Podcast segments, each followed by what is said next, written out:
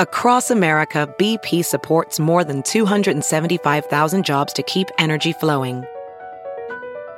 Jobs like building grid scale solar energy in Ohio and producing gas with fewer operational emissions in Texas. It's and, not or. See what doing both means for energy nationwide at bp.com slash investing in America.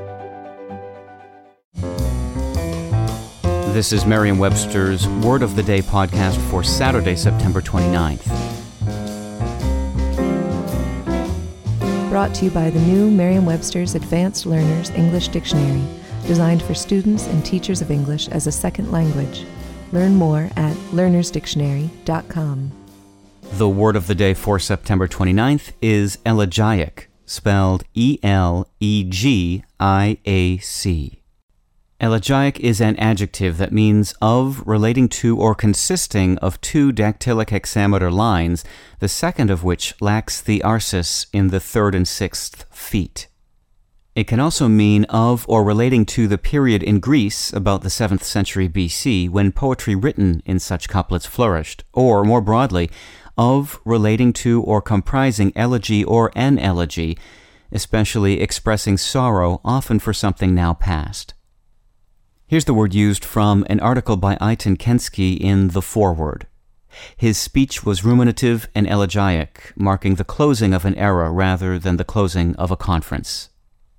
The word elegiac was borrowed into English in the 16th century from the late Latin word elegiacus, which in turn derives from the Greek word elegeiakos.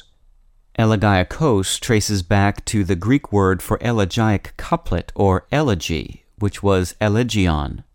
It's no surprise then that the earliest meaning of elegiac referred to such poetic couplets.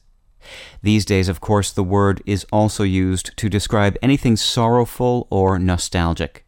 As you may have guessed, another descendant of elegeion in English is the word elegy, which in its oldest sense refers to a poem in elegiac couplets, and now can equally refer to a somewhat broader range of laments for something or someone that is now lost.